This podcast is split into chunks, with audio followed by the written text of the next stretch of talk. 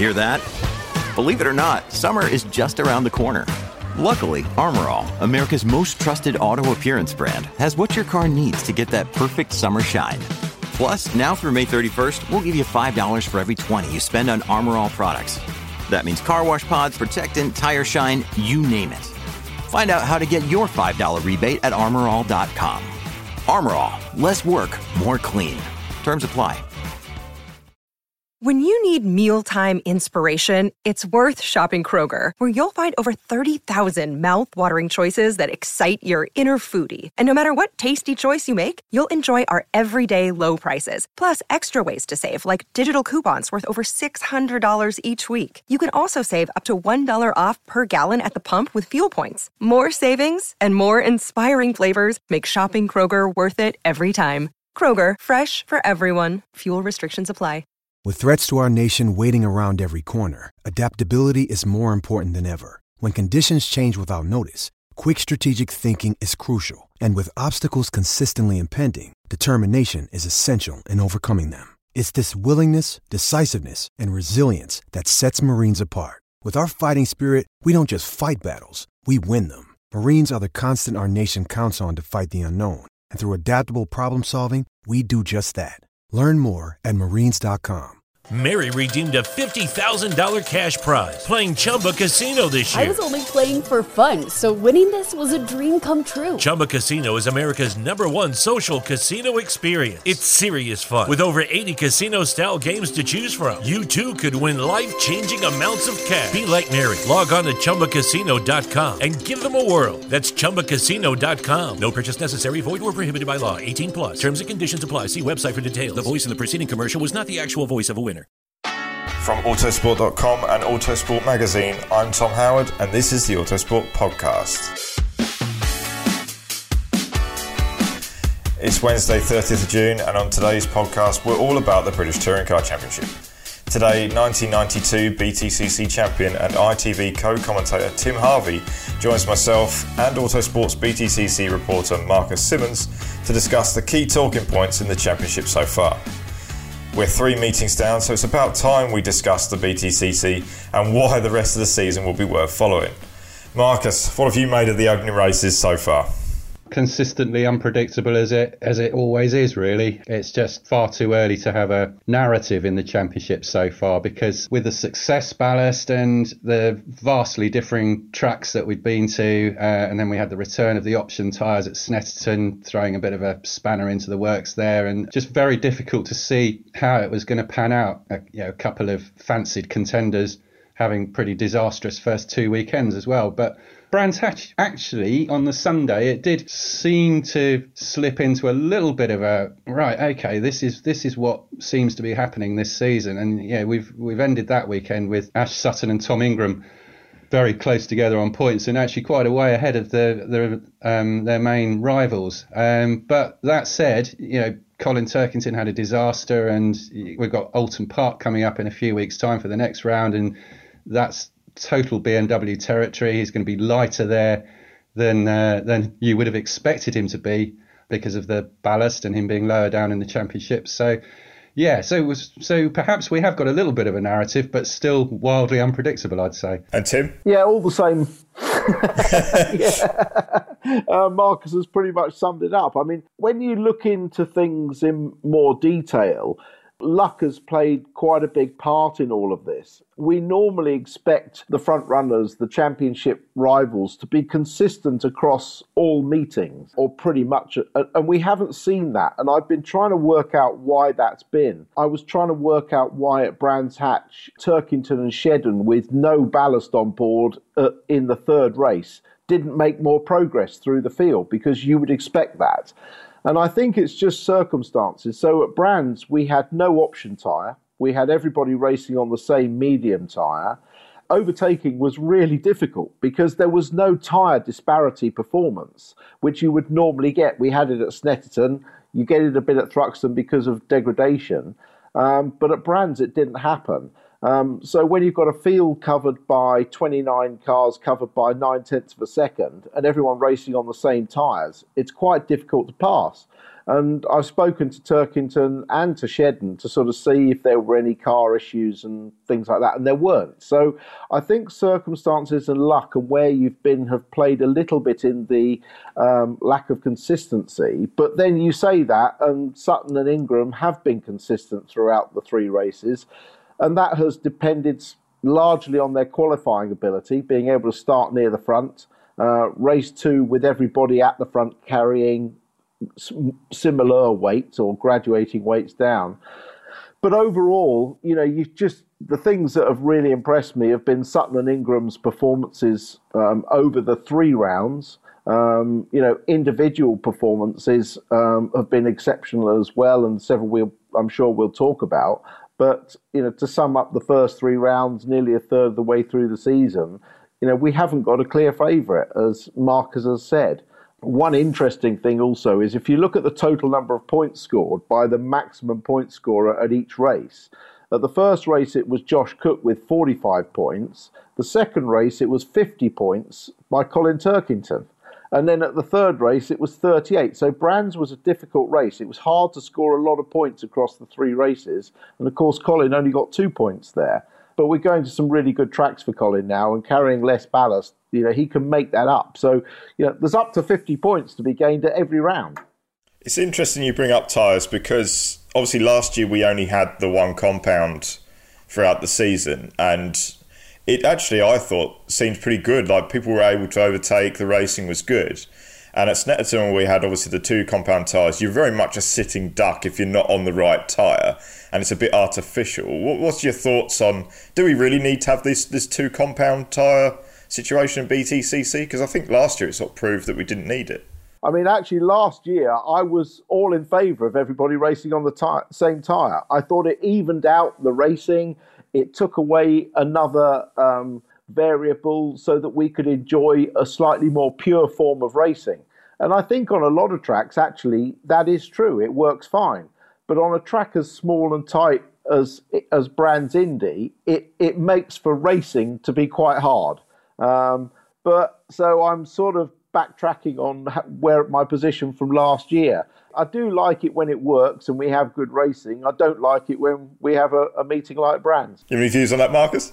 I've always been a little bit of a purist when it comes to sport, um, and uh, and but then again, I'm I my job isn't to uh, frame rules for entertainment, so um, so I so I do prefer to um, to have I, I did prefer to have the the single tyre um, for uh, for each race weekend that we had last year, and and um, you know, and again, it worked at Thruxton in the in the first round where they have to have just they have to just use the hard tyre because of the nature of the circuit.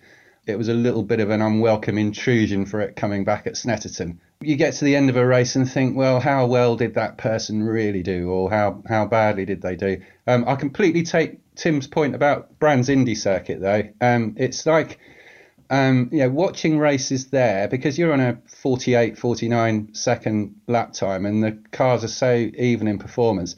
It's like watching slow speed NASCAR. Really, they're going round, going round in a going round in a train, um, and you're just bombarded with cars coming by all the time. It's very hard to focus on those individual performances further down the field as well. And you know, Tim actually Tim mentioned. Um, that you know, Colin Turkington and Gordon Shedden, for example, making little progress with no no weight in the uh, reverse grid race at the end of the day. But there was one driver who did, and that was Jake Hill.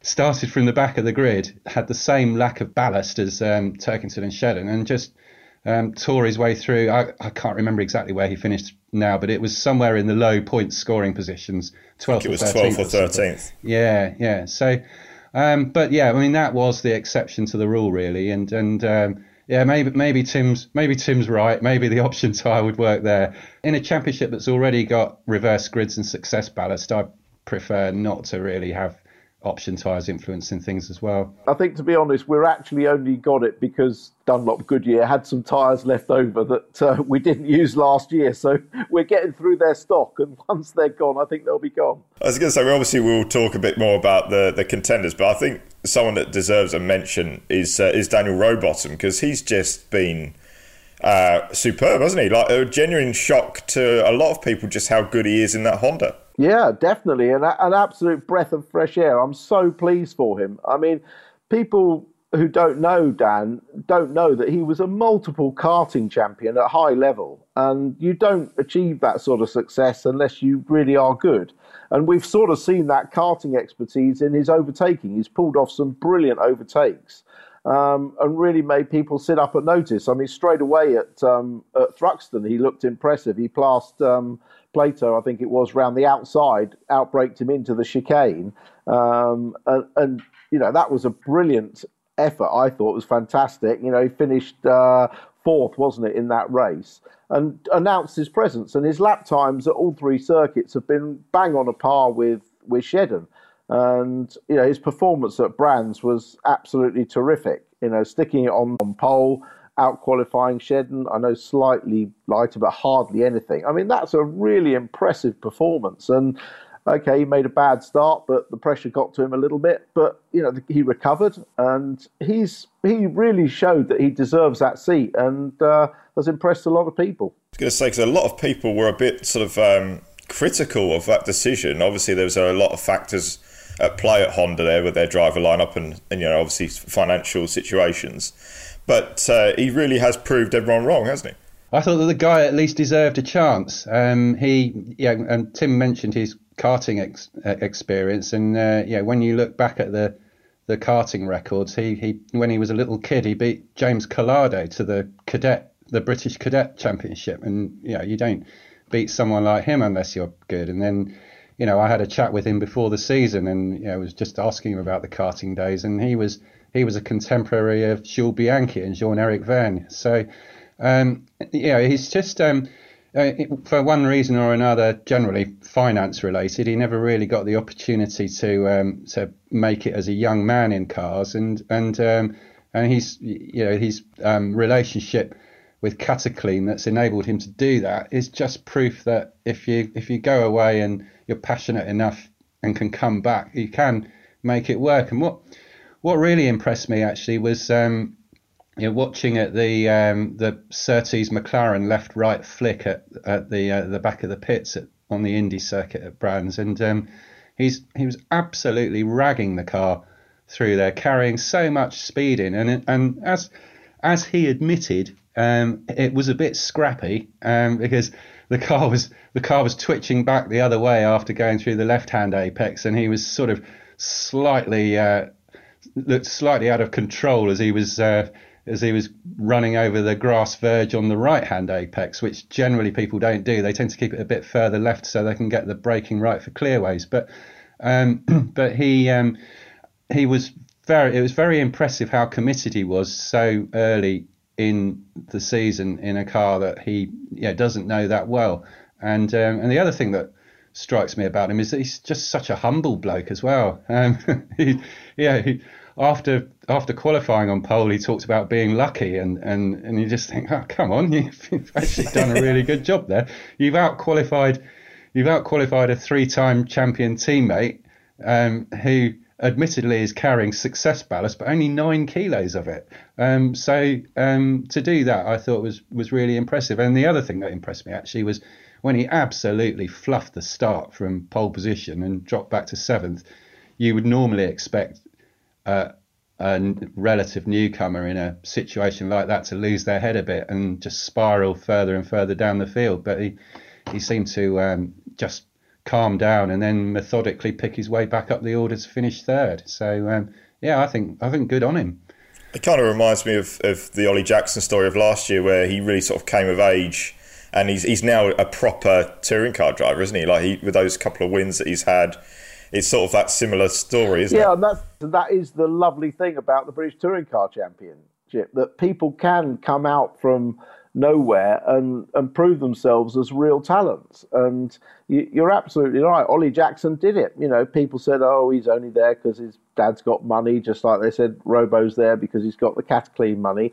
But you, everybody, nobody gets an opportunity in motorsport without money, um, whether it's dad's money, sponsorship, however it comes about. Um, and you need to get in the right um, place and the right have the right tools to show what you could do. The other thing about um, about uh, Robo is he don't forget he didn't race last year, so you know he's had a year out as well. So to be at the level he's at straight away to start this year, and I know they've had testing, but it's still a year away from touring car racing. You know, he missed missed all of last year, so I think his performance is great. But you know, there'll be him, there'll be the Ollie Jacksons, and there'll be other people to come out of this championship who, who'll be winners as well. We have focus a bit on the sort of actual title fight now. I know it's obviously early days, but we are looking at a bit of a Sutton Ingram uh, joust, shall we say? And, and, I think a lot of people would be quite excited by that because they're two young talents. Obviously, Sutton's proved himself with a couple of titles, but Ingram surely has been knocking on the door and he's close. This is going to be a great scrap, isn't it? Yeah, I mean, what a situation we've got. Um, you know, Ingram has got that car where he wants it, you know, with Spencer Aldridge's engineer that transferred over from um, uh, Speedworks. They've got a great working relationship. Uh, the team have been fantastic. I can't praise Excelr8 enough. You know, in terms of re- reliability, preparation, everything else, they they're bang on the money. They're not making mistakes. Um, you know, they they're super professional, doing a fantastic job. You know, they've elevated themselves to a level we used to consider was only a level of the Dynamics and West Surrey type teams. And they're doing a brilliant job because it's not easy running four cars, I can tell you. Um, but obviously, you know, Tom and, uh, uh, has been able to bring that team forward. He's got the car really on the pace at different circuits now. Know, he's going to be a threat absolutely anywhere. This is probably his best chance ever of a championship. Um, you know, others seem to be shooting themselves in the foot. And the battle with him in the front wheel drive car, Hyundai, against Sutton, who we know is fantastic in the rear wheel drive Infiniti, um, looks set to run a run. Um, I'm not discounting Turkington. He may be 39 points behind, but you know, if he can score 50 points at one meeting, which he did at Snet, and with Croft and Oulton Park to come, you know, he would get right back into the hunt. Um, Jake Hill was leading the championship after the first meeting. He could come back, but I still think there's an element of inconsistency, and they haven't got a, a, a, perfect setup for that car at all circuits. In fact, he was struggling at Brands right up until qualifying. Um, so I'm not so sure he'll be able to mount a championship hunt. And then, of course, the Shedden. But, you know, Gordon is 63 points behind having already only scored 53 points. So he's a long way behind to usurp all of the others. But he'll get back up there, I'm sure. The thing that's interesting for me is that, um, and, and you know, just to touch on something Tim said, that the uh, that he thinks it's Tom Ingram's best shot at a championship. Now, a couple of months ago, you know, after all his years in rapid Speedworks run Toyotas, um, could could we ever have conceived of that being the case? You know, switching to the well, Excelr8. Actually, I'm going to jump in and say, um, Marcus, I which, did think yeah. he was capable of it because you know what people forget is that under the skin, all of these cars are very similar. They really are very all the same suspension. Um, the Hyundai is a better aerodynamic shape than a hatchback, so he was actually gain again some straight line speed by moving to the Hyundai. It's set up information, I know he says it's all different and everything else, but you're still working from a, a, a, a, a work uh, book of knowledge. Uh, so, it, you know, I'm, I do not think it surprised everybody. The two title contenders, as they are at the moment, the cars that they're in are both sort of pretty much new last year, aren't they? Um, and and that, that's that's quite impressive. Yeah, the the Hyundai only came in at the beginning of last last season, um, and the the Infiniti. Okay, that car had been around for a while, but it was com- completely reworked um, by the Hex, Hexathron people in the middle of 2019, and then completely reworked by um, Tony Carrozza at B- BMR, the um, the Ash Sutton's old Subaru crew um, before the 2020 season. So um, so that yeah, it really has been impressive that that those two cars have um, come to the fore, and um, yeah, the, the the two drivers are obviously um, fantastically good as well. You, know, you wouldn't you wouldn't really, if if you were a real wheel drive team, you wouldn't really not want Ash Sutton in your uh, lineup, and if you were a front wheel drive team, you wouldn't not want Good Tom point. Ingram in your Good lineup point. either, would you? That's interesting as well. You make a good point there with um, with obviously Ingram moving teams in the opposite direction. Rory Butcher's gone to Toyota, and it hasn't quite clicked, has it? No, it, it hasn't. Uh, I, don't know why. It's difficult. You know, there still seems to be some operational mistakes, shall we say, at uh, at Speedworks. Um, the car has had some pace, you know, but not always. At Snetton, he, he, he did pretty good at Snetton. He got a, I think, got a 36 point haul at Snet, which is a good haul. Um, but it hasn't been consistently good, and uh, I, I can't put my finger on it. Um, but I wouldn't say. I don't want to say that Butcher's not doing as good a job as Ingram was doing there, um, because the circumstances are different. But the results aren't coming as they would both have liked. Because it was interesting last year, obviously, straight into that brand new focus. Rory was on the money, and only for uh, some punctures and some, um, you know, some misfortune, he would have been really in that title Yeah, he race. would have been. Yeah, those punctures at Brands really hurt him badly.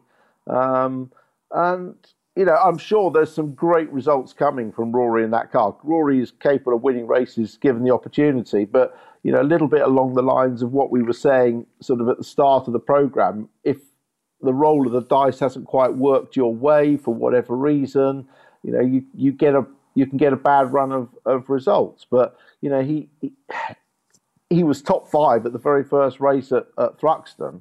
Um, so we know that there's pace in the car. It's just whether he and the team can unlock it consistently across meetings, qualify well, get on with a good weekend. Rory has said that the um, Toyota is a, a little bit more knife edgy than the Ford um, last year, and um, you know the and his Thruxton weekend kind of went went sour with a with a mistake that led to an accident, and then um, Snetterton he was very good, um, and Brands Hatch there was. Um, he, they didn't look. They weren't really on the pace in free practice, but qualifying was really um, hampered when the alternator um, went down and uh, the power steering didn't work. Um, and, and actually, um, I, I mentioned Jake Hill's performance in race three, but Rory was doing quite a bit of overtaking in that race as well from uh, from outside the top 12. Um, he came up to finish seventh in that and set fastest lap. So, um, so yeah, there's there's flashes there. Tim's right; he can he'll definitely be winning races in that car. Um, Yeah, but, but, it you know, just you, hasn't you signalled the alternator and power steering problem. I know all teams have problems, but you know these are things that you know if they were if there were accidents, people would say, "Oh, he's accident prone." And you could say that you know a team that consistently has mechanical issues is um, mechanically challenged or prone. But um, you just can't have these sort of things if you're going to mount a championship challenge. The odd one maybe, but not consistently. As as Colin Turkington proves, doesn't he? He's sort of just always there, always there, picking up points and gets the title at the end of the day, which is how you how you have to play it in this championship. Another guy that we should probably talk about is Josh Cook because last year was such an awful year of luck for him, but he's still in there and he's third in the championship at the moment, and he's obviously started the season much better, but he's just hanging around and picking up I those mean, know, points. great start to the season. He had so much on the line there. Dan Cam back in the other car for one race with nothing to prove. Um, you know, but Cookie obviously raised to the challenge, won the first two races, um, has been quick all the way through. Um, I, I think he's doing a great job. I think the move actually to the TOCA engine has been a good thing for the BTC racing team. Um, it gives them equivalence with you know Sutton and Ingram, if you like. Um, they're never going to be at a disadvantage with the TOCA engine, and it is working well in that car. Um, I spoke to Dan Cam after Thruxton to say, "Come on, Dan, what's the difference between the engines?" And he said, "Really, not much. You know, uh, the TOCA engine may have a little bit more at the bottom. The the Swind, uh, the Neil Brown engine has a bit more at the the top end." Um, but you know, I think it's been good for them to do their own thing. But but Cookie is quick everywhere, um, and he's going to continue to be a challenger. Uh, we are sort of seeing, I know it's been over the last few seasons, but it is a real change of the guard, isn't it? There's very much a youth movement coming through this championship, and it's great to see, isn't it? We see some new characters at the front. I think Josh is uh, is is an excellent driver, and it's easy to forget sometimes when uh, that BTC Honda is finishing sixth, seventh in the championship, and Ash Sutton is taking all the glory. Um, it's easy to forget that they, they were very much the youth movement together when they uh, when they, they came into the championship a few years ago. Um, and um, you know, for one reason or reason or another, um, Josh has never really been in a title-winning situation. But um, what is a little bit concerning for them is um, their complete lack of pace with the weight at Snetterton, and um, and I know that the, the team said that in particular it's Snetterton that doesn't suit their car with weight, but um, but also they struggled a bit for pace at Brands with um, with admittedly a little bit less weight um, until um, he started coming forward in the later races in the day. So I, I just wonder whether whether the, the team have got enough performance across the season with the very heavy ballast. They were the only ones to struggle. You know, uh, uh, Jake Hill went to Snet leading the championship and only got 11 points. Some of that was down to tyre degradation, but a lot was also down to weight. Um, Robo only got 10 points at Snet. It, you know, it's a hard place um, sometimes to carry weight. Um, but uh, yeah, I mean, you know, I, I'm sure Cookie can be right up there during this year. He's had two good meetings out of three. He's third in the championship. He's going to carry on being being right at the front. I guess we should also talk about this week. Obviously, we've got the news of the calendar for next year. I know there's not a great deal of change in it, but my, my question is is it about time we sort of mixed it up a little bit? Um, maybe try something a bit new. Uh, I know it's. A, I know some people say even if it isn't broke, you know, you don't need to fix it, but it would be nice to have something Where a little bit different to, every Tom? year. A, a Pembrey paying you or something? Have Where they given you a little bump to Pembrey? You know, I know it's obviously you know it's difficult with funding and everything, but it would be nice to to try and mix it up. Maybe you know do something a little bit different. I know we had a longer race at Snetterton for the Jubilee one year. You know. What, why don't why don't we try something a little bit different yeah, look, just I to mean, mix it I up? definitely favour that. You know, I like the the new qualifying format with the top 10 that we do on a couple of occasions. I did like the longer race as well. I enjoy all that kind of thing, and it gives us lots of intrigue, things to talk about. So, yes, I totally agree with that. Um, I don't have a problem with the venues. The venues work really well for BTCC when we're back to full capacity crowds with the infrastructure that you need. You know, they work very well. And obviously, there is a, a close relationship between TOCA and MSV. So it's it's understandable we're going to use majority of those circuits as well. So yeah, I, I, I think the calendar is good, but I'm all for for for some different races, definitely. Here's here's an idea, Tim. Do you remember in the old Sierra days they used to do yeah, uh, two great, driver long distance races? In fact, I love all that. It brings the teams into play. Uh, you know, you could mandate a minimum pit stop time if you like um, to make sure that there was no sort of um, advantage to be gained, but you could still have the team involved and, and, and some great races.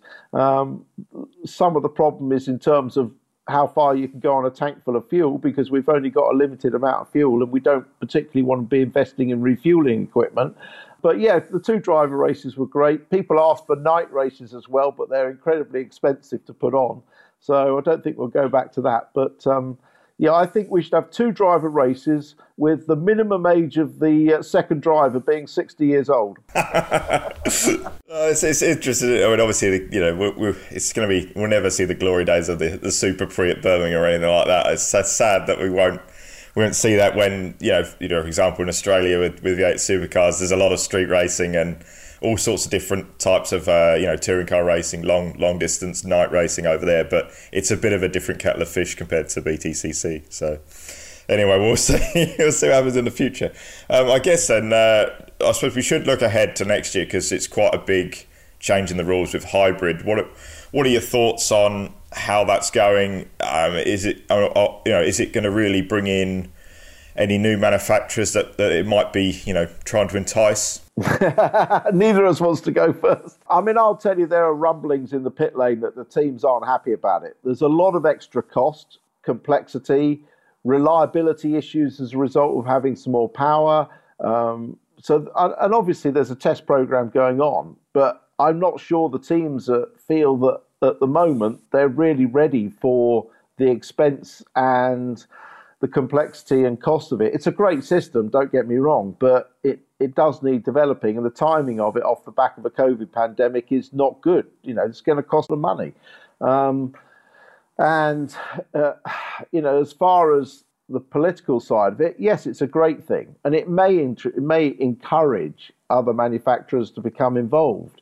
So, and it's something that we have to embrace. Um, it's just the timing of it is slightly unfortunate at the moment.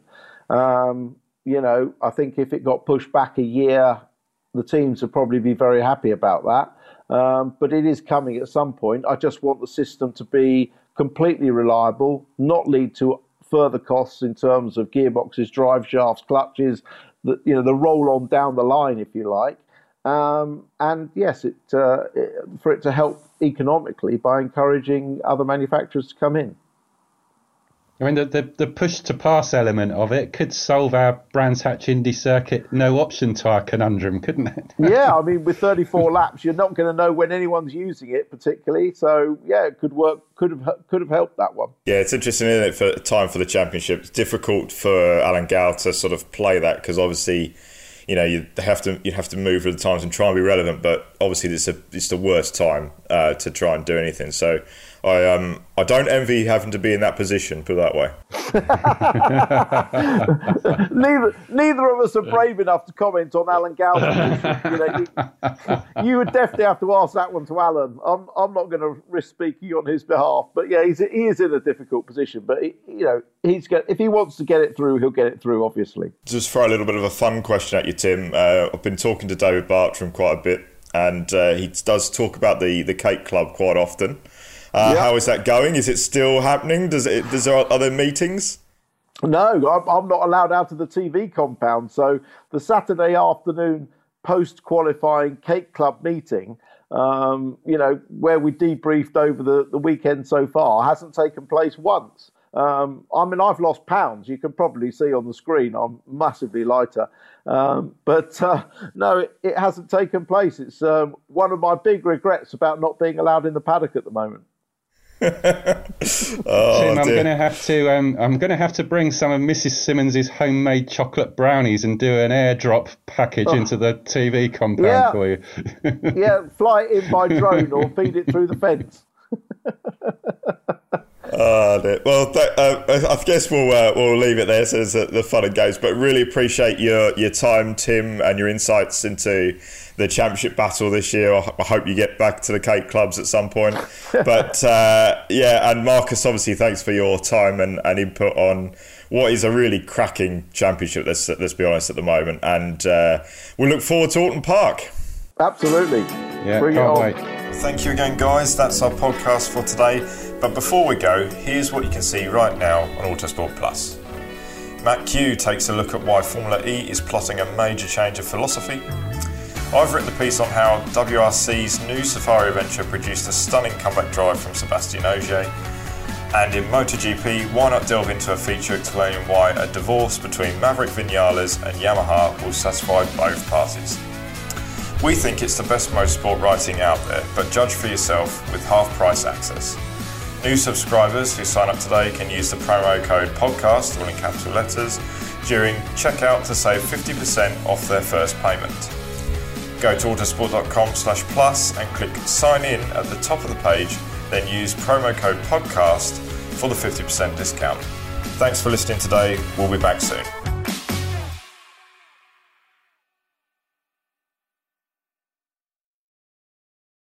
Mary redeemed a $50,000 cash prize playing Chumba Casino this year. I was only playing for fun, so winning this was a dream come true. Chumba Casino is America's number one social casino experience. It's serious fun. With over 80 casino style games to choose from, you too could win life changing amounts of cash. Be like Mary. Log on to ChumbaCasino.com and give them a whirl. That's ChumbaCasino.com. No purchase necessary, void, or prohibited by law. 18 plus. Terms and conditions apply. See website for details. The voice in the preceding commercial was not the actual voice of a winner.